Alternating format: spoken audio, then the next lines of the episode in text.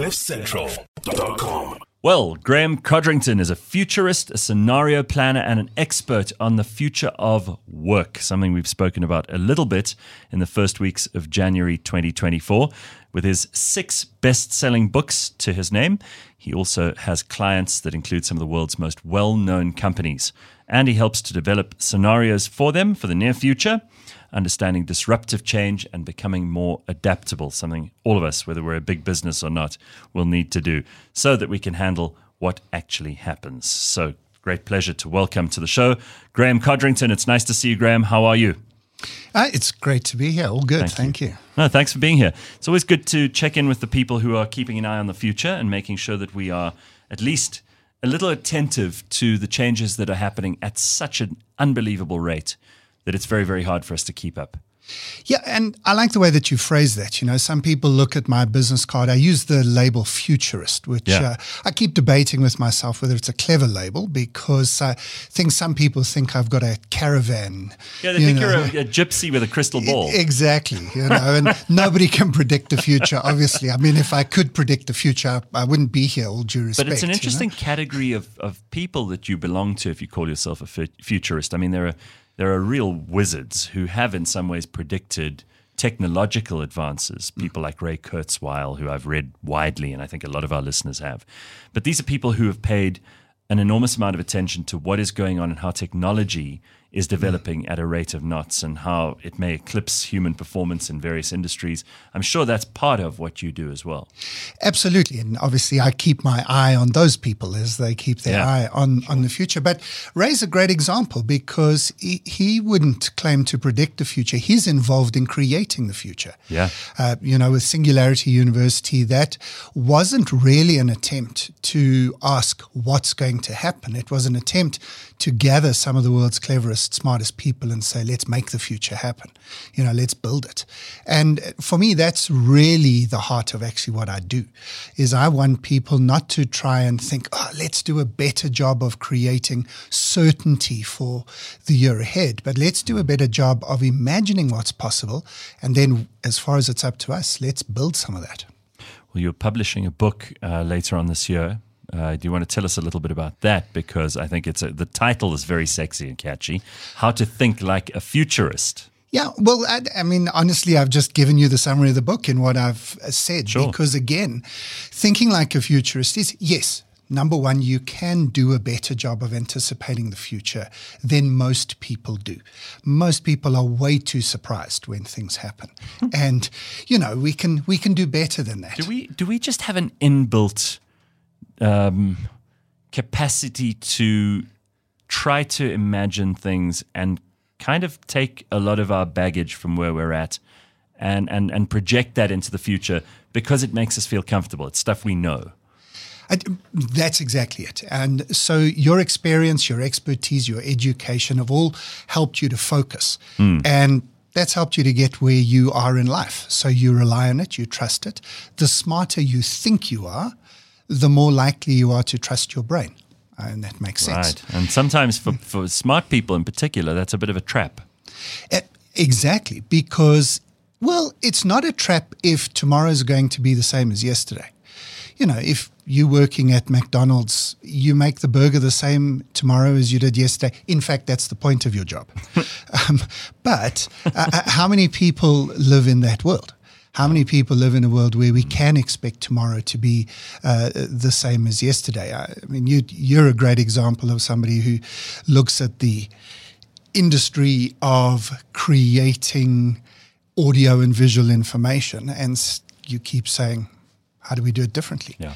Um, and do we have to keep sticking to the traditional ways of doing it, the traditional media, the traditional approaches? And then you look at every single part of every single business and you say there must be different ways to do this.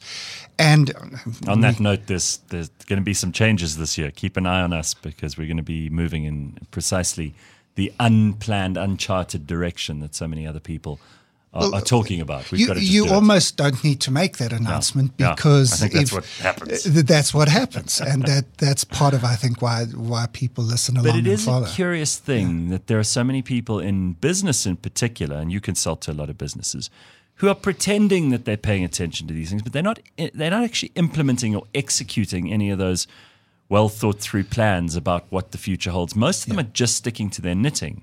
Yeah. Don't you think? Well, that's then the second thing. So if if we're stuck in a way of thinking, and stuck stuck is a bit rude, I suppose. In terms, of, Hey, we've not- all. I've felt stuck before. yeah, but you're not stuck if you're top of your game. You know, so there's a lot of people who are good at what they do. Personally, they've made it in their careers. They're driving the car they always dreamed of. They're making more money than they could have imagined a few years ago. And businesses are in the same place. They they're in those league tables. We're number one or two in our industry. We're ahead of our game. But then what happens? What happens is you get a little bit uh, complacent. You get a little bit, and again, complacent is a rude thing to say of somebody who's top of their industry, but when disruption is is literally always around the corner and, and sneaking up on you.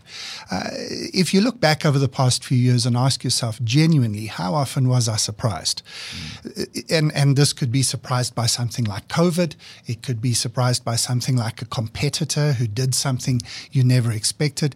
It could be surprised by uh, somebody who came from nowhere in your industry. Well, came from nowhere as far as you're concerned. Everybody else has been watching them coming for years. Uh, but something happened that surprised you. And if, if you're honest with yourself and you've got a nice long list of things that surprised you, well, then maybe you need to learn to think like a futurist. Um, it's also a, funny thing with this futurism and futuristic thinking and kind of implementing change and looking at what the what the territory ahead might look like, because there's no surefire way. It's a bit like predicting the weather. You kind of watch the storm and it moves in a certain direction, but you can't guarantee there's going to be rain. And you know, we always say meteorologists meteorologists are liars and they always get it wrong. The fact is, the times they get it right, we don't give them credit. When they get it wrong, we're all upset and angry with them.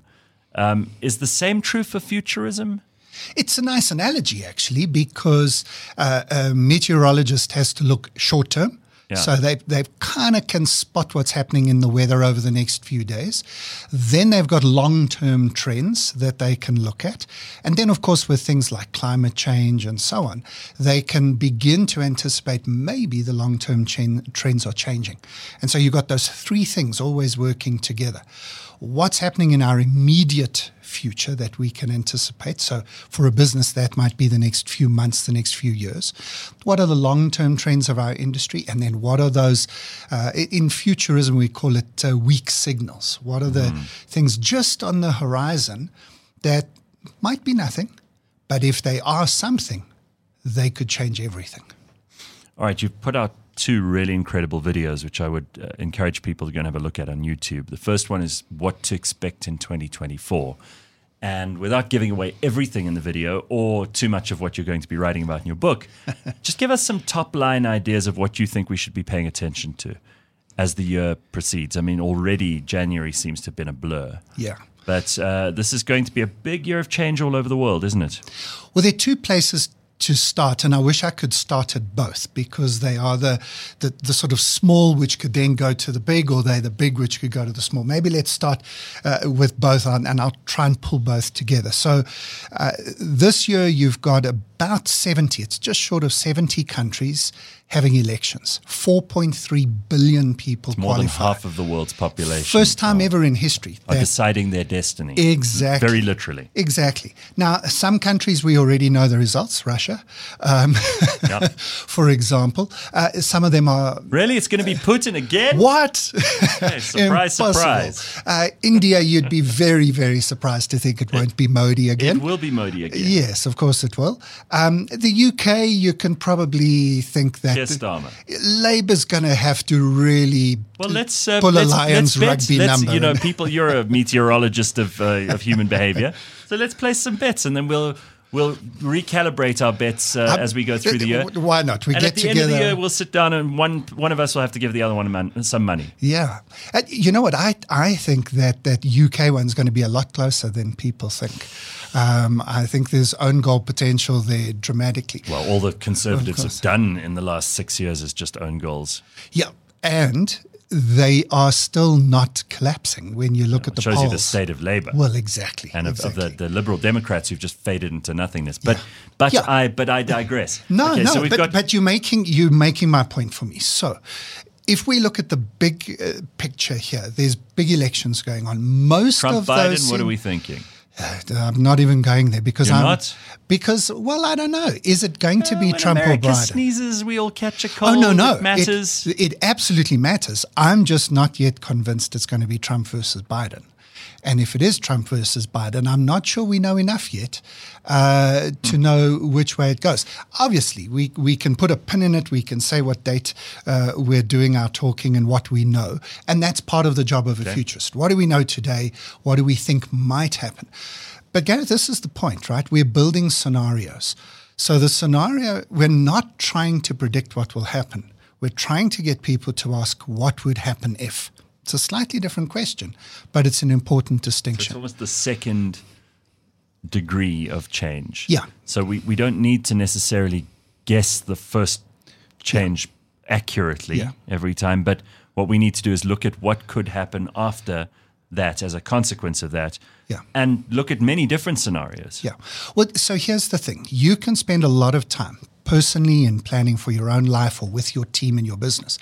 You can spend a lot of your time trying to get certainty. Who's going to win the election? What's going to be the price of oil? What's going to be the currency exchange rate, uh, et cetera, et. Or you could say there are three possible scenarios, four, five possible scenarios. If the one happens, this is what we'll do. If another one happens, we'll do something else. And then you are much more prepared for whatever might happen. Hmm. Because if you if you spend all your time trying to be certain and you've only got one plan, what happens if that doesn't happen? What happens if the future looks looks different? And here's where we go to the flip side of my conversation. I think we're living at a remarkable moment in human history, a moment that history itself will look back on and we'll probably have a name for it because I, I think we're in between big eras and we're making a big shift. And What, the, what are those two eras that we're moving out of and into? Uh, well, I, I'm not sure what we're moving into because it hasn't arrived Okay, yet. but what- what but what you- we're moving out of is we've spent the last 250 years with two big principles in place capitalism or communism. And there's an attempt to give a compromise with socialism in the middle. And I think all of those systems have failed in the sense that they haven't delivered what they promised to deliver, Well, it's which is always been the case for communism. I can't I can't say that's true for capitalism. well, I mean, capitalism has, has has pulled more people out of abject poverty than any other system in human history. Sure. and it's not even close. And and well, so is communism in China. No, but so- that's not a communist system. Sure, we know but that. then So- neither, neither is American a capitalist system because it's capitalism on the way up and socialism on the way down. Oh, okay. No, and All so right. that, but that's Yeah. the point, right? So we're not disagreeing here. We're we're saying that you've got these two ideologic ideological principles, neither think, of which you think that argument's now over. People are tired of it. We need to move into a new di- a sort of new dichotomy, a new uh, form of, of of defining the human behavior. I think something is trying to emerge. So we're reaching a point, and I think this is why some of the elections in the world are difficult to call Yeah. at the moment. Because, I I mean, let's come back to, to South Africa. Uh, people who have been lifelong committed to the ANC for great reasons. I mean, look what the ANC delivered in terms of uh, liberation from apartheid and so on. People are finding it very difficult to say, are these my boys? Uh, are these still the people I should vote yeah, it's for? become embarrassing now. And and then on the other hand, anybody who says, "Well, if I'm not voting for the ANC, who do I vote for?" Because the opposition parties are not necessarily showing a new way of thinking. Hmm. They're either stuck in old ideologies. Mm-hmm. or they're sort of somewhere in between. They're so fluid, you don't quite know what they will do if you give them any power. Um, personally, I still think uh, the best uh, political party, if I were starting a political party, and I, if, if you're really keen, guys, I've, I've got the best uh, political advice for anybody. Start a political party in South Africa called None of the Above. I'm absolutely sure you'll get more than half the votes. If you literally. Just by default, because people will look at the ballot paper. Exactly. ballot bottom. paper. Yeah, ideally, right. you, you, you put Yeah, it at, make sure it's at the bottom. I, I think it would be the perfect because. But you're you are so right. Like nobody is massively passionate about Action SA or Yeah. Mmusi Maimane or Rise South Africa, Rise Mzansi or or even the, the DA, EFF, uh, and and the rest of the small parties. No one's going, wow, these are the best. These are the guys, the answer to all of our problems. But I, I skipped your question a moment ago because I wanted to bring it back now. Imagine you're in America. I think we've got the same problem. Do I vote for Trump or Biden? None of the above, please. In the UK, do we vote for have our- Tories or Labour? I'd None rather of the have above, our please. Frankly. I- no, I agree with in, you. in, in so many ways, and we have lots of problems. I'm by no means sticking my head in the sand and saying we're a great place and I'm some kind of patriot. But I think you'd agree where hmm. there are problems, and we have lots of those, there are people who can solve those problems and get very rich off solving those problems. Yeah. At the same time as making the world a better place. They, Yeah. they do not have to be mutually exclusive. Agreed. And honestly, I, I do think that uh, a lot of South Africa's problems have quicker solutions than some people think if we just had different people in place with slightly different incentives. But that's where we are. If you, that's not just a statement of election 2024. I think that's a statement of history at the moment. Okay. We've got options, new options, different options, better options, some driven by technology, Okay, some but, driven but by you said different it's, shifts. it's unclear what they are. Well, it's unclear still- it's- exactly how to get there. I, I think we all know what we want. So it's all still very hard to pin down at this Yeah. point. Yeah. But do you do you get a sense of what those things may be? Do you get a sense of where ideas and people and and structures are coalescing into something meaningful, as opposed to just being opposed to something, which is where we've come from? Yeah, I, I think there are some clues and hints uh, around. Uh, at the bottom line, and this is stealing a line from the ANC, but it's a good one. It's we want a better life for all. And so, what does better mean? What does life mean? What does for all mean? And I think most of us agree on that. Uh, we say that better doesn't just mean having more money. Yeah. Better means having more health, having more uh, relationships, having more time. Uh, so none of us want to be locked in a cage and given all the money in the world, but now you have to sell your soul for 18 hours a day. So we're not taking the, the, so the universal basic income, World Economic Forum idea of you will own nothing and you will be happy. We're not buying that. Well, I like the be happy. I'm not sure owning nothing is the, the right way to get there. But we want we want to be happy and we want to work out what happiness means. Hmm. And I think most people would prefer to have the freedom to do that rather than be told Yeah. what happiness looks like. You will conform and the beatings will continue until morale increases. Nobody wants that. So I think there's a bit of freedom involved in it, personal uh, freedom, but obviously freedom has responsibilities with it. And if if I am free and happy, but my neighbor isn't, I, I think we've still got a problem. So there are. It's not just about everybody can do whatever they want. It's everybody is free to do what makes them happy and what enhances the happiness of others. And we've got to get those two things in Again, balance. not mutually exclusive either. Exactly. Exactly. Um, do you think that there is a move towards people thinking more locally than nationally and internationally? Because what we've seen is a proliferation through the latter part of the 20th century of supranational bodies, the United Nations, the World Economic Forum, the World Health Organization, uh, summits with G20, G18, G35, whoever it is that they decide to include in any given way space of time. Uh, we also saw the the the establishment of the EU, for example, um, the African Union. These are these are bodies which have become unwieldy and and ineffective, and nobody's taking them seriously anymore. They may have been built with the best of intentions, and they may have created a cobbled together version of an economic block in some ways, but it's these are not operable anymore. And maybe local government is what people should be looking at more and more, sort of a federalized way of doing things where your own neighborhood, then town, then municipality or city or greater metro, and then province. In that order are your priorities. Do you see a, a localization starting to take place? Again, I, I think any thing we choose, whether it's uh, governance or economics or uh, fitness or relationships, I think we're going to find that it's a both and of local and global. Uh, you cannot survive entirely locally. No place on earth has got all the food, all the resources, everything they need. There must be some engagement with the world around you. But I, I agree with you uh, to an extent that this is, I think, part of why I suggest. You're hedging your bets a little bit here, no, Graeme. No, no, I'm not. I, I, I think you're right in the sense that we, uh, the systems that we tried to put in place over the last hundred years are not working for us uh, anymore. Okay, well, what, what um, about? But what about? new systems need to emerge. So it's not as if we destroy all the systems.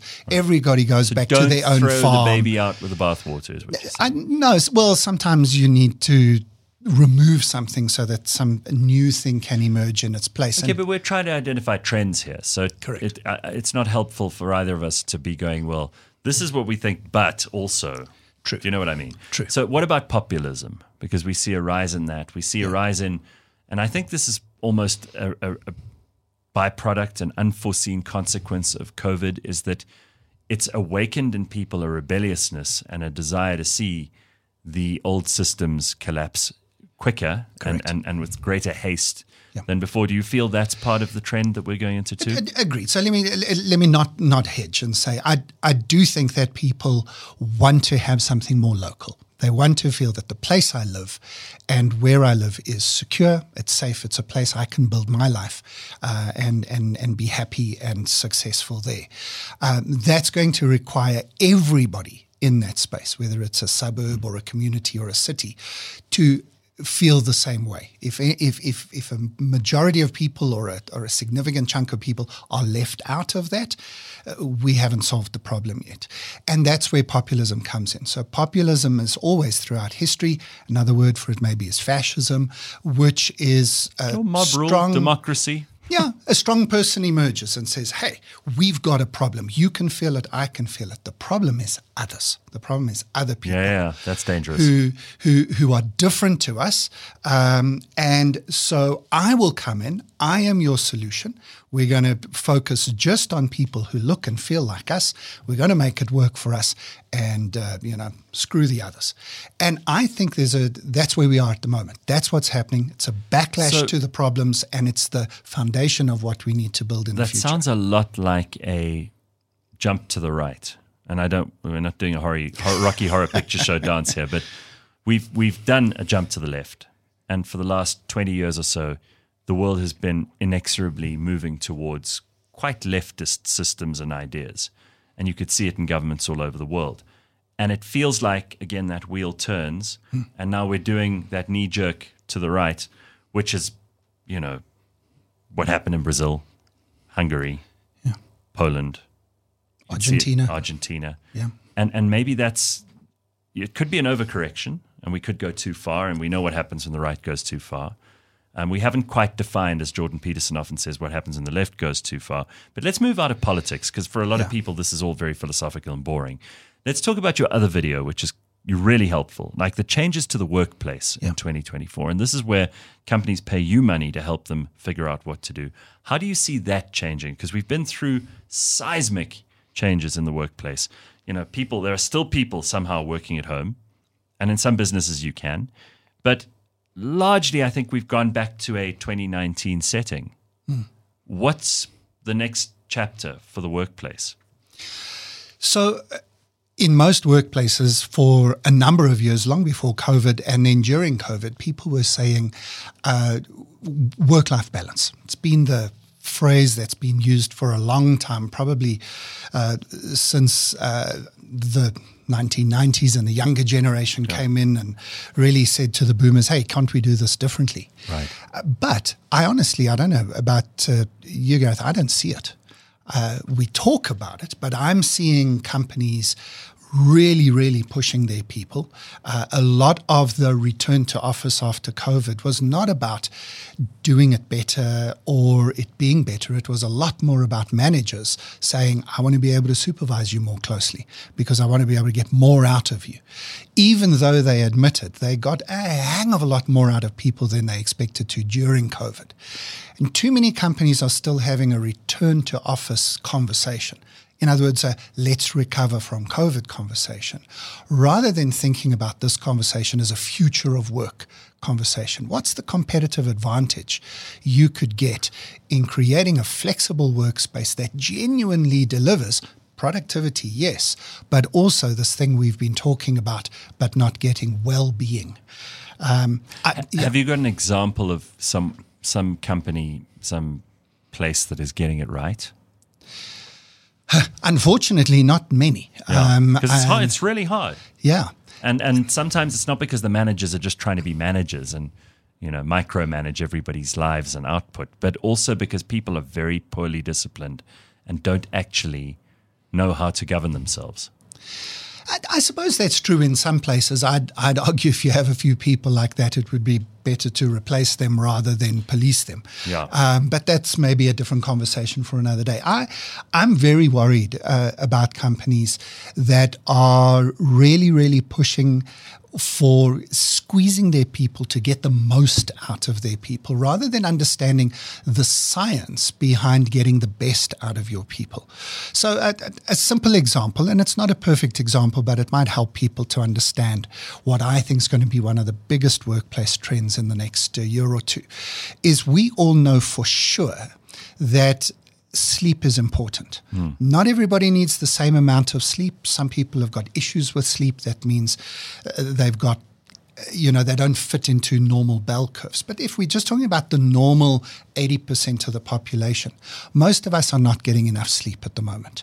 And a, a lot of that's due to the fact that if we can work from home, that means we're always at work even though we might be yeah. at home. Yeah. Uh, we take our work home. You've you've got a, a phone in your pocket or your handbag. That means your boss can always contact you, and um, yeah, uh, your boss says you need to be at the office, but then your boss also wants to be at home with you, and you get a message asking you why you didn't respond to the email, uh, and you check when the email was sent. It was sent at five o'clock on Friday, and now it's right. eight o'clock on Monday, and they're saying you've had three days to answer, um, whereas you've actually only had three minutes of office time. So there's all of these things going on. I, I, we don't need to paint the scenario; everybody knows it and feels it. And what we are going to be seeing in the next year or two is we're going to be seeing serious stress related illnesses in the workplace. Uh, people whose that stress in their body, that lack of sleep, that lack of time off and recovery uh, is going to really impact them. Mm. And uh, that's is the ultimate impact. But before then, you've got an impact on bad decision making. You know, if you're tired, you make yeah. bad decisions. You Definitely. grumpy with your team. You yeah. cause issues at the at the workplace that you shouldn't have had to cause. Interestingly, research shows us that uh, lack of sleep is also linked to ethical failures. People who just decide, well, you know, don't worry about it today. Turn a blind uh, eye to some serious accounting corruption yeah. or fraud. Or, or, or, you just do something, a supplier asks you for something, you're not thinking straight because you're a bit tired, we, we you just know let this. it happen. We're so stupid because we yeah. know this. There, there, are, there are all those metaphors and, and, and comparisons that we make of, you know, you don't know how someone can sleep at night doing what they've done. Yeah. And it's true that you can't sleep if you have ethical and moral dilemmas. Correct. If you've done bad things. You don't sleep because yeah. it's bugging you, keeping you awake. Your brain won't go to sleep. Your subconscious sure. won't let you uh, just put this away. And even if there's just stress in your relationships, it doesn't have to be with a partner or a spouse or kids. It can just be with an employee. You shouted at somebody when actually, as you think about it, you didn't really need to. So there was stress in the air all day. And now you get home and you can't sleep because you like the person, you like your team, but you've stuffed up a I've little bit. I've never felt that way in my life. Maybe just me. anyway, so, no, I think that's so, a good point. So health in the workplace, sleep. Yeah. So, so here's one of my fun games as a futurist. Mm-hmm. What we do is we jump forward into the future and we say, okay, there's a topic we understand. We need a little bit more well being. Sleep is part of well being. Jump into the future. What if we started measuring how well people slept and we link their bonus to that measurement? So I, we can create a dystopian version, a Black Mirror version of wow. this future where kind of the sleep police come around and arrest you if you don't sleep. I don't mean it that way. Obviously, anything can be done to such an extent that it becomes problematic. Sure. But if we think about the intent behind it, I, I just I fear I, I, just between your dystopian version and where you're going with the best possible version, which I have no doubt you you have some good ideas around there's this area where HR managers are suddenly imagine like prying and looking at your vital statistics and determining you didn't get enough sleep that much, and then you don't get your bonus, and then that makes you sleep even worse. I think this is dangerous territory, but it but is. Give me, give me the best case. scenario. No, scenario. but no, no. But this is exactly the point of the conversation. I was hoping that you would respond like that because I think that's a natural response. What you've done is precisely what our brains are programmed to do. So our brains, if you remember, I said there's experience, there's expertise, there's education, but there's also that fight or flight. Yeah. That that instinct that keeps you alive. Cynicism. And, uh, yeah, well, and that's a good instinct. The worst actually. possible case scenario. Correctly. Yeah. You're, you're, it, it's there to say, I don't know what that shadow is, but I think it could kill me. So I'm not going to sit around and debate the philosophy of what I think just happened in the bush there. I'm going to either fight it or run away right now. And our brains are programmed to do that, even in the modern, sophisticated, technology driven sure. world. So that's not a problem you're absolutely correct that we could have a very nasty version of, let's call it the sleep police. Mm. You've got to allow yourself to have that conversation and say, right, there is a dangerous version of this. Then you put that to the side and say, but what's the best possible case of this? The best possible case is that we realize that we can get the best out of our people by building recovery into the system whether it's the sleep police or not, maybe that's gone too far. But if you think of a professional sports person, one of the reasons South African rugby team won the World Cup is because for the last six years, our management team, our coaching team has realized the forwards don't have 80 minutes of play in them. They've only got 60 minutes. Hmm. So ask them to give everything, ask them to leave nothing. But after 60 minutes, they're done and yeah. you take them off and you replace them. Now, why couldn't we bring that attitude into the corporate workplace where people are saying mm. there must be a limit as to how much you can give us? Each person's going to have a slightly different limit, just like every rugby player's got a slightly different limit. A good manager, good coach, sure. is going to know who's got what limit, how to get the best out of them, and when to just give them a gap, give them a, a break. And this is what I think this four day work week is all about. I think it's a really bad label because it means that everybody thinks, oh, must I now give my staff a long weekend every weekend? Yeah. It isn't about that. It's about forcing you to imagine that you've got four days of 100% give your everything. And you've probably got one or two days of just recover a little bit. Doesn't mean stay at home, doesn't mean, you, you know, fridge, TV, bed time. Yeah. But it just means we got to realize as human beings we've got limits and there is science behind how to give the most and the best. And then when we are drained so much that we can't anymore. I genuinely, I wish this was a prediction. It's just a hope at the moment. I hope people have this conversation with more intention this year in their workplaces.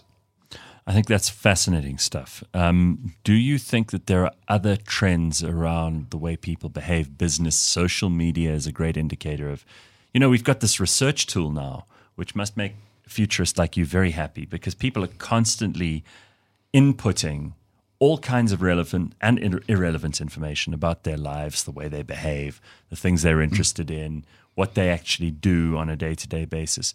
There's more information than ever before. But actually understanding and interpreting that informa- information is very, very much more complicated. And and I think that heads into maybe a, a, second massive trend. No no surprises here, no prizes for saying, you know, AI is still going to be the big news of this year. It was the technology of the year last year, but what AI really is is IA. So it's not artificial intelligence. It isn't actually intelligent, but it's intelligent assistance. So we've now got these massive sets of data. Some of that data is bad, some of it's good, most of it is fuzzy. And what we need in our organizations is we need the ability to work out which data needs to be rejected because yeah. it's rubbish, what data is really worth drilling down in, and how, how we get through the fuzziness. And I don't think that's a technology only solution. I think that's uh, what I like to call a bionic organization. Bionic going all the way back to the six million dollar man, if you remember that. Sure. You know, half of him was was robotic, half of him was machine, half was human, and that's what I think we should be doing. Too many companies are thinking of automation and replacing people with technology. I think we should be talking a lot more about augmenting humans with technology. How do humans and technology work together? Because I think we are still better at human beings of sifting through the fuzziness of data. Good data, we can identify. Bad data, once we've identified it, we can ignore that fuzziness. We need technology and people to work together to get the value out of that. Well, when you brought up technology now, and AI is obviously the you know the subject everyone's most interested in, but do you think that there is a there is a counter movement there? We were talking about political counter movements just a minute ago for people who are choosing to remove themselves from so much technology. Now, that you don't want to be a luddite, you don't want to completely uh, close yourself off from the, the, the, the amazing advantages that modern technology has mm. brought us. Uh, but that you almost need, like with everything else, to temper it with the real world and with those things that make us human, uh, the connections we have with other human beings, looking after your health, making sure you're not on the phone or the screen the whole time. You know, how that's going to ultimately change humanity yeah. is a futurist's real job because we look at the, the, the, the man, the bionic creature that, that you talk about and and it can be quite scary for people. Do you think there's a movement away from constant technology? I, yes, every now and again you've got somebody who says, I'm going off of social media yeah. uh, and all the rest. And if they're celebrity, they get called out because 18 hours later they make their next post. Um, and so many Correct. examples of that. I think it's very difficult to opt out of technology in the world that we live in unless you opt out of the world. Um, and then you're probably not in our conversation. Okay. I, I think where people are at the moment is, is well, and again, maybe this is more the futurist who's hoping that people will listen to him and do this stuff rather than predicting it will happen. But I think we're moving, and this is part of that era shift, to a point where people say, I don't just have to be jump into the technology river and be carried along uh, by, by, by the currents. I can choose. And we need to be finding what is technology good for. Let me give you a practical example. So, most schools spent most of last year banning ChatGPT. Oh, really? Um, yeah, most schools are saying, well, you can't use ChatGPT. Because people are cheating. ChatGPT is cheating. Mm-hmm. Um, it, it goes, I, am older than you. I, I was one of the first matriculants to be able to use a calculator at school. My grandfather, who was a, uh, had been a, a maths whiz teacher and, and was an inspector of education, he was horrified. He thought the end of the world had come. He thought that all future generations would not know even how to count.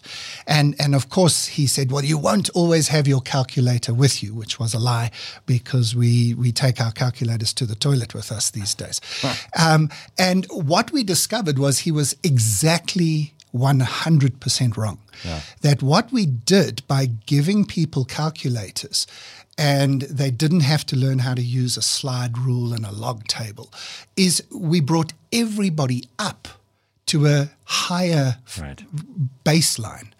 And schools have got to spend this year not trying to work out who's cheating by using ChatGPT, but changing their educational style to include ChatGPT mm. and make sure that we train young people exactly what ChatGPT is useful for and how to use it well, yeah. and then what the limits of ChatGPT are.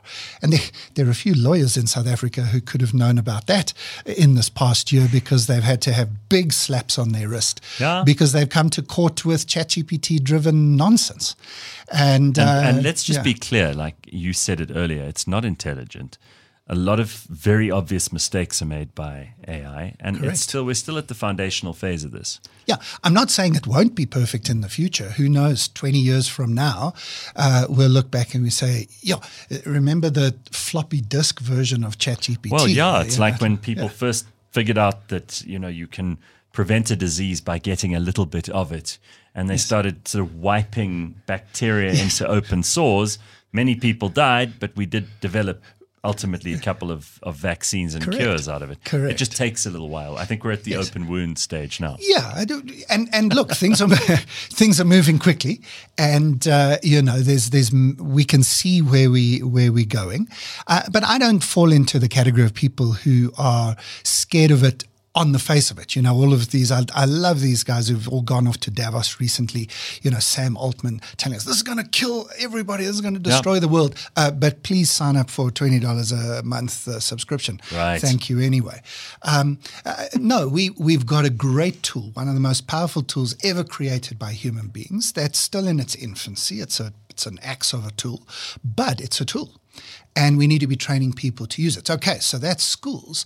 Uh, any business people listening to this, what does that mean in your business? Yeah. And again, uh, so many companies, the IT and compliance departments have come in and have said, no, you can't use ChatGPT on the work computer. And then, uh, you know, people are using it on their phones and at home. Um, and it, it, the most fascinating example of this, uh, the uh, they changed their policy very soon after this mistake. But Apple had told people they weren't allowed to use ChatGPT. And then in, I think it was June last year, Tim Cook uh, was doing a, a, a video conference, and it was clear that he had been using ChatGPT as part of the preparation. Kind of a screenshot behind him, or maybe it was a reflection in his glasses or something. And you just think, well, if the CEO's using ChatGPT while he's telling the company they can't, something's gone wrong. Something's wrong. And so that's where we find ourselves. We find ourselves with a great tool that you can still do massive damage with if you don't know how, how to use it properly. And we got to spend a lot the of same 2024 thing is true of a combine harvester. Well, exactly. You know, Exactly. And and what are we going to stop using combine harvesters Precisely. because someone once drove over someone with one? Yeah. But this now all of these themes start to to link together. So if your people in your business have to spend 100% of their time, and let's be honest, it is about 110% of their time you're asking them for, because nobody's ever finished a to do list by Friday or Saturday or even Sunday. If you're asking people and you're squeezing them to get the most out of them, where do they find the hour or two to just improve their ChatGPT skills? So it's like saying, let's use your analogy. It's like saying to somebody, wow, we've just got a combine harvester. Uh, we don't have time to train you how to use it, but it's brilliant. Uh, who wants to go first? Um, and you just throw them in and you say, well, please make sure you've plowed this whole field by the end of the day. Um, you know, uh, without being grotesque about it, people are going to die. And uh, I think in the workplace, people are going to come very, very short in this coming year if they don't just take a step back from that efficiency, productivity, every hour counts approach and step back to say, we're at a moment in history. We're just pausing for a second. We're just stepping back, developing a few extra skills, thinking a little bit more. The type of stuff I know you like to do on the show, where you invite people to come and say, help us think this through. Uh, that's what we need to be doing more of. And I think that universities have let us down a little bit in this respect. Maybe you have some comments on that because there used to be places like incubators for ideas and places for debate, and they've become quite monolithic and and and you talk about diversity, but we're not talking about diversity of ideas. Universities have become kind of predictable, and they used to be the place where all the cool things were happening. The great conversations were taking place, the big ideas were being threshed out and and, and figured out. And, and I can't help thinking that that's changed. The, the gig economy also is changing. We, we got so used to that being the default. Maybe there are some people who've also realized, like, no, I'm actually good at the corporate stuff. And we need those people. Do you have any comments on either the universities or the, the job market? Lots. Go on. This yeah, is why, this is why we got you here. No, well, exactly. I think you and I would probably have quite a difference of opinion around the the universities. I, I think I don't think universities have lost their way. I think universities have always been a place w- that is supposed to be at the cutting edge of the debates that society is hap- is having. I think in the professional faculties, uh, the faculties that some, uh, at this time of year, some neoliberals always uh, pop up from the woodwork and say, if, if you're not doing engineering, medicine, law, or, or business, you're wasting your time. Mm-hmm. Uh, you know, those guys, uh, they're, a, they're a factory for the modern uh, factory. So they, they produce the people that those industries want. Yeah. And, um, but that's really actually, to be honest, not what a university is supposed to be doing. A university is supposed to be where the liberal arts are taking place, exactly what you've said, uh, where it's supposed to be the philosophy departments that take a, a, lead. That's why the top degree you can get from university is called a PhD, a philosophy doctorate, uh, because in any industry, whether you're coming from law, engineering, or medicine, by the time you get to the top of the academic rungs, you're supposed to be in the big thoughts, the big ideas, not coming out as a worker bee uh, for for the law firm or the engineering firm. And so I, I think universities, yeah, I, I, think maybe they've let the the students, you know, the the inmates are running the asylum just yeah. a little bit just a little bit. Yeah. But I mean, I was at, at WITS in the 1990s, and uh, we were kind of doing that uh, in an anti apartheid uh, type approach. I yeah. Went, went to school at a school that was opposite WITS campus through the 1980s, and uh, didn't look as if much lecturing was taking place on yeah. campus. And so, universities have always been a place where that younger generation have an opportunity to come and butt heads with the existing establishment, discover new ideas about the world, and come up with new ideas. I think this loops back to the point I was making earlier. I don't think we know where we are in history. We're at the end of something, and we're sort of upset about that and we, we're railing against it and we're pushing back against the left, which might have gone too far, and the right, which might have gone too far, and we don't quite know where we are. The solution is not just to find a middle. We, we've got to take a step now. We've got yeah, to, because the middle is meaningless, right? Exactly. That, and, and there is no compromise between it. it it's like the ending of slavery. It's, well, it's what, splitting the difference. If something's yeah. good and something's bad, splitting the difference doesn't give you any kind of moral or if direction. two things are both bad even then worse. splitting even, even worse. worse, so you know? so I mean, so anyway so so i think that the future of universities is not saying university is not important but it's about getting back you, to we saying, can't be churning out more lawyers please. no i agree right? i agree we've got to be first of all we're out. setting those people up for misery because it's a miserable profession and i say that with love i studied it and i've got friends in it and family in it but We've got enough lawyers. And yeah. frankly, the only people who make money out of everyone else's misery are lawyers. So enough. Uh, there are obviously all kinds of new jobs that are making themselves uh, useful and, and, and that are providing all kinds of efficiencies in the economy, which we didn't have before. What would you say if you had a if you had a kid who was just finishing high school now and they didn't know what to study and without being conscientious about what their talents or interests might be, if they were completely blank slate, hmm. what sort of area would you want to suggest they go into for maximum utility in the economy going forward? So I'm going to add, even if they think they know what they want to do. Okay. Uh, I'd, I'd give very similar advice. Go on. The for the kid who's who's really since the age of nine have always wanted to be an engineer, it's clear that that's what they should do. I would still say you've got to do two things in addition to whatever else you think you want to do. The first is you've got to push yourself to the technology edge of whatever it is you you think you want to do. So if you want to become an engineer, if you want to become a lawyer, if you want to become an accountant, where's the technology edge of that? Right. In in engineering, um, it, it's in the green revolution. It's in battery technology. It's in drones. It's in uh, automation and robotics. Similar answers are there for medicine. So push yourself. If you don't know what you want to do, add technology to to whatever you study. Cool. Uh, whether that's coding, robotics, whatever. Second thing that you want to do uh, is you want to make sure that you include subjects that help you think better. Now, there's lots of subjects that help you think better, uh, everything from history to philosophy, but there are some universities that actually teach thinking. I don't know why we don't teach thinking as a subject um, mm. in terms of, you know, overcoming cognitive bias, dealing with the way in which our brain actually works. Just mm. understanding how your brain works helps you to realize what mistakes you make on a daily, hourly basis in, in your thinking.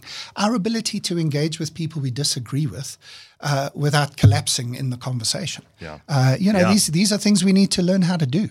And uh, some people have learned how to do it well, and most people just put all caps on and shout um, uh, and don't know how to do it. So, again, if you're planning to become a, a lawyer, I suppose that's part of lawyering. Um, but you know, if you're if you're a doctor, if if you're an engineer, you still need all of those.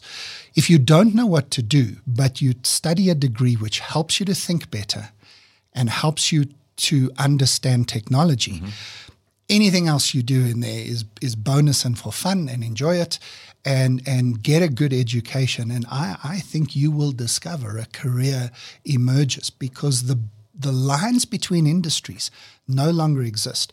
Banks love to employ engineers just because of the way they think. Right. Um, as you say, most lawyers don't practice true legal stuff anymore. I'm a I'm a failed accountant auditor. I started at KPMG, but it, it taught us a way of doing things, and then we head out into whatever careers available for us.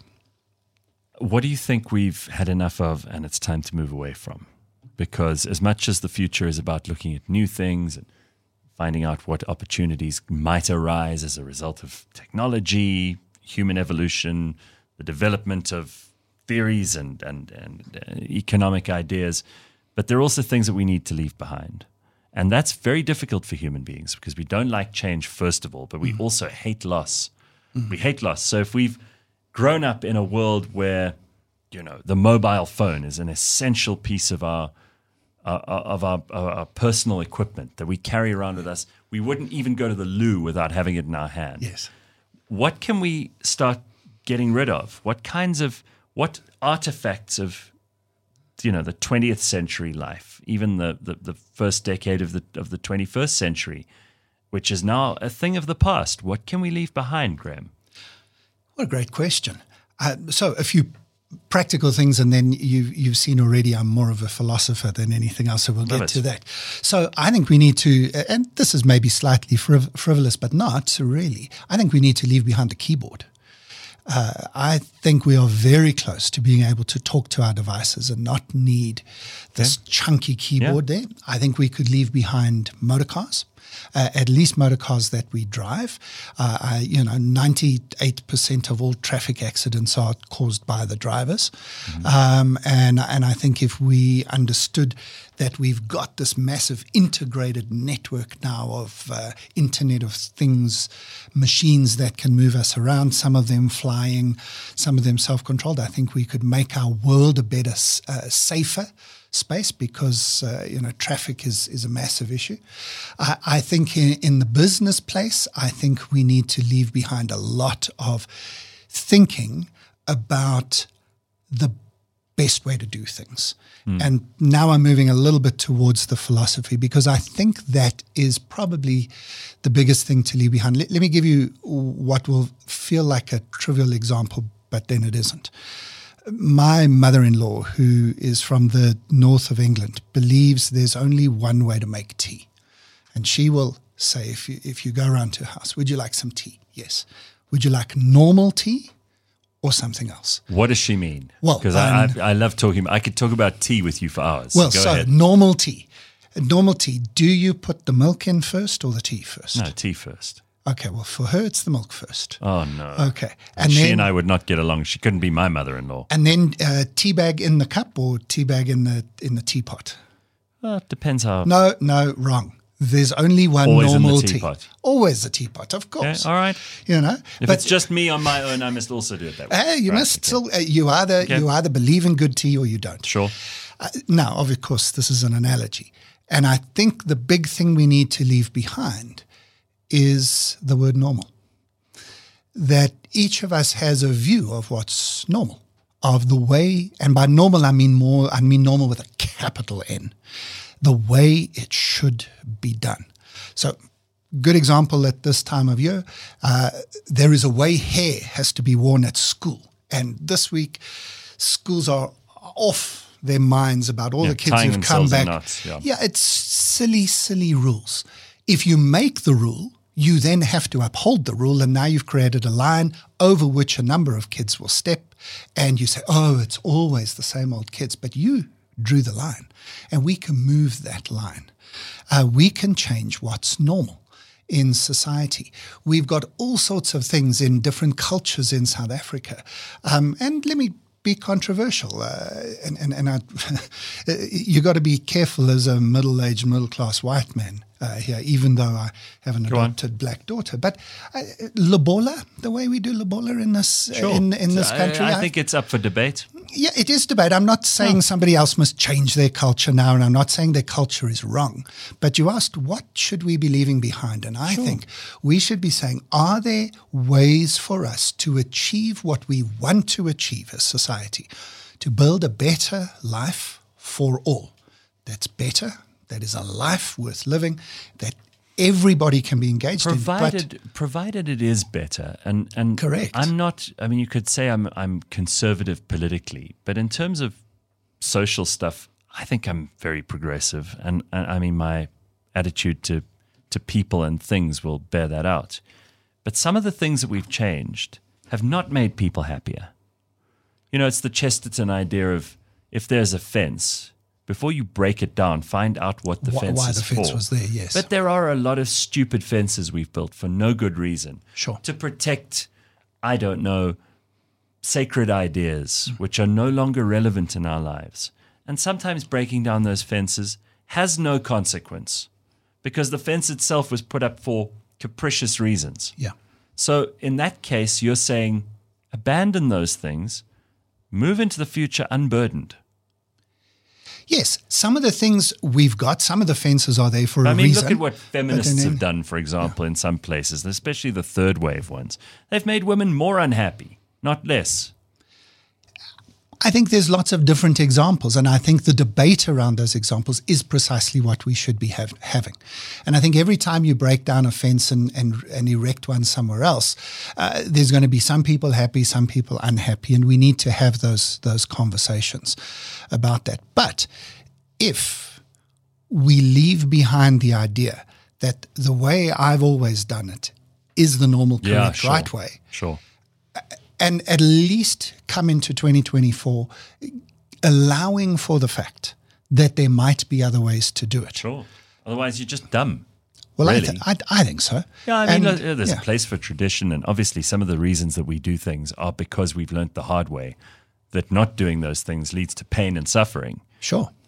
But there are also plenty of things along the way that we can discard now. You know, even um, I'm not a religious man, but it says in the Bible that there becomes there comes a time where a man is no longer a child; he must put away childish things. And as a species, we need to now start abandoning ideas that are no longer serving us well. Yeah. Or go back to the underlying original principle that we had in place and say, that's what we're trying to achieve. So feminism is trying to achieve. I'm just picking on the feminists. Fact. No, no, know. but it's a good example. It's a good example. Feminism is trying to achieve uh, an equality. And again, even there, as I'm starting to head into the sentence, I'm realizing these words are contested. Sure. But they're trying to give women the opportunities that men have had That for was centuries. yeah, absolutely. I Yeah. won't disagree with you. That was the And- case in the beginning. but- Exactly, and that's what we're trying no, to it's achieve. Become, it's become a, whole lot more complicated. Sure. And suddenly we have, you know, blue-haired women who just absolutely hate men, trying to demolish the uh, family and marriage and all of these things, which have served us well. Sure. And again, maybe there's an opportunity for us to say, what is marriage's purpose? And Yeah. does it have other ways that it could achieve those purposes? Are there other forms that we could use? Yes, and as a philosopher, also to to take note of the fact, and I think this is worth discussing and it's worth debate, but it's worth debate with, you know, a very sensible and sometimes unemotional uh, detachment from those comfort zones, and and people thinking they're going to make themselves happier by doing X and finding themselves more miserable as a result because they hadn't thought through what the long term consequences could be, which is why we talk to futurists. It's why I've got you in here today because we don't want to go and uh, blunder into the future, knocking everything down as we go, and then find ourselves suddenly in the middle of a swamp with no way back. sure. Because that could happen. Human human beings have made terrible wrong turns in history. We know what the you know the, the wars of the twentieth twentieth century taught us, and there were plenty of wrong-footed, wrong-minded, unethical, and frankly quite evil things that we stumbled into because we were following the science. We've made a lot of mistakes. The wonderful thing about history, and as a futurist, uh, there there are books that have been written about the future to speculate. There's there's no science in the future, but there is history and science in the past. And when we look back at history, the great thing I believe that we discover in history is we make lots of mistakes all the time. Some of them brutally bad, and yet we keep getting better. I think. No, I think if the, our trajectory is to the positive. Uh, correct. And I think we've got an opportunity that people who might disagree ideologically, we might have fundamental different starting points. Mm-hmm. I, I think we need to learn to realize we are all trying to achieve the same thing, which is that the world is a better mm. place than it was when we started. I think there are people who they don't they don't think of themselves as being evil, but I think there are people who are genuinely infirm of purpose, or even worse, at cross purposes with what is good for humanity. Some people are just very very selfish, Yeah, that's and fair. some people That's are fair. ideologues, and they're not particularly interested in the results as long as we apply the process properly. Sometimes that leads to some very unhappy consequences for humanity. And I suppose the point I'm making that that's a fair statement. Uh, I, I, So I don't think everybody. what- no, what- I what don't think everybody's got the best of intentions Yeah, it's, all the it's time. It's not true. To, and even Yeah. even people who have the best of intentions, sometimes their implementation is so evil and wretched that it ends up having none of the consequences they had hoped for, and all of the ones that they had unforeseen, Yeah. or, or had not foreseen. The, the bigger point I was making is that I think in the end, society that reaches a crisis point, and society says, "Okay, we have to stop at that point." There, there are very few examples in history where uh, societies just reached the point of complete and utter collapse because they chose that rather than an attempt to succeed. Isn't that when civilizations fail? Yes, and often that is, I suppose, again, that, that comes down to the decisions that they've made, the choices that they've made, and they, uh, the consequences of those play out in future generations.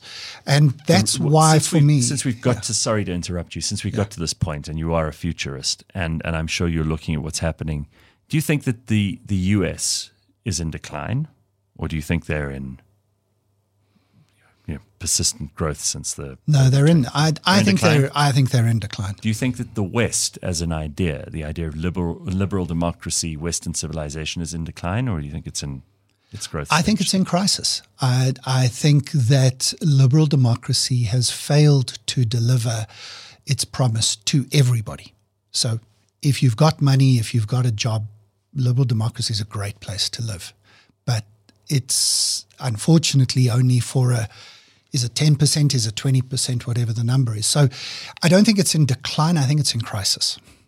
And I that comes back to the main point I've been trying to make, which is we're at this moment hmm. where we realize there, we've got to fix the system, but the system itself, it, it can't take a band aid anymore.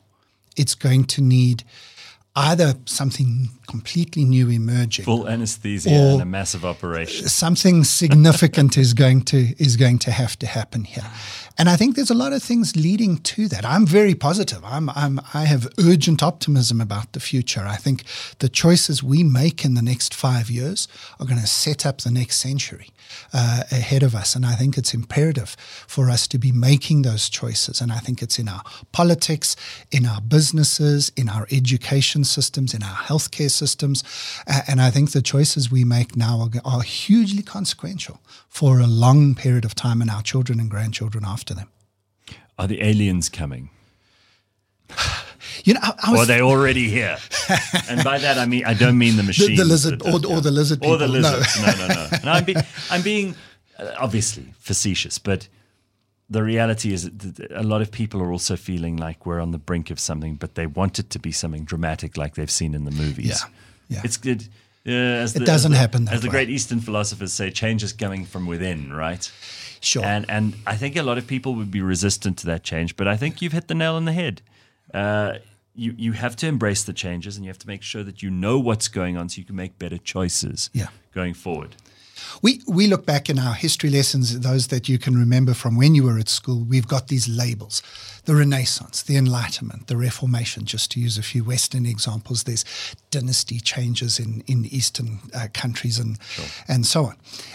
We tend to think of those as moments. You know, let's take the the Reformation, and you've got uh, Calvin and Luther, and you think of it as one moment. He nails that the, the 95 theses to the door of the cathedral and the world changes. No, it didn't. There's 50 years and a cost of thousands involved. And and we're in that 50 year period and there's a cost of And nobody in the. Renaissance knew they were in the Renaissance. No, and in fact, some of the guys in, in the Renaissance. So you've you've got you've got a few people who say, "Hey, maybe the Earth is not the center of the universe with the sun circling the Earth. Maybe the sun is the center," and a few of those guys get burnt at the stake. A few of them recant and say, "No, no, no." Uh, in their heads, they're saying, no, "I'm right, but I'm not. I, I'm going to recant because I don't want to die." And uh, then the Catholic Church pardons one of them 500 years later and says, "Yeah, okay, maybe you had a point, Gallo." Um, and so, you know, that that's the point. It can be difficult to be the voices in the time of history when history itself is changing. But I think, although we've had a reasonably philosophical discussion, it actually does come down to the decisions that a teacher will make in her classroom about, you know what, I'm going to be the teacher who incorporates technology this year. It does come down to a team leader uh, in a business somewhere saying, I know what the company policy is, and I don't want to be a rebel here, but you know what? I'm going to treat my people, my team, better than the company policy asks me to, because I, I understand the science of getting the most out of people. It comes down to us in the elections of 2024, not just voting for the same old parties we voted for, but imagining that maybe in South Africa, coalition government, something that feels as if it's failed at city level, but we've never tried at national level. What happens if we give it a go? What happens if we say nobody gets a majority this time and you guys as politicians have to work it out? What happens if you go a step further, Gareth, and say, you know what, I'm a 26 year old, I've got a degree and I don't have a job maybe I should get into politics because it's about time we have 26 year olds rather than 62 year olds running this, this country. And uh, yeah, I think it's up to each of us as individuals. We are not just pawns in this milieu of history. We can make decisions in our lives that added up thousands and millions and billions of, of decisions change the future. Well, since we've been so philosophical, perhaps if I distill some of the things you've said, and by no means is this the right distillation, but I don't think there's ever been a period of human history where the individual has been more effective and more sovereign. There is a greater chance that you, as a singular person, wherever you are listening to this or watching this, can make a difference in the world than at any other time in human history. Couldn't agree more. And as a result, the opportunities are limitless. And so, if you aren't an optimist at this point, then I'm afraid that you'll always be miserable no matter what you have, because it's all right here. And and I think optimism is a choice. Optimism is not I look at the world around me and it's brilliant. Optimism is I look at the world around me, yo, there's a lot to work on, but I have agency. I can do something. And I hmm. can't do everything, Well, but I can do something. That being the case, and I think we should wrap it up on that note because it's a happy note and it's a it's a, a positive futuristic note. Um, where can people find you? They can find out more and read your stuff and buy your book. Graeme, graemecodrington.com is the best place to find me. And uh, books available, lots of other resources, and um, just launching uh, on uh, in February, uh, launching an ebook about scenarios uh, for the future. Uh, that's for free. People can just go and get it and use it and have these conversations with your family, your friends, your colleagues. Uh, let's build a better world together. Very good. Graeme Codrington, a futurist, scenario planner, and an expert on the future of work. Thank you very much, sir. It's good to see you. Thank you. CliffCentral.com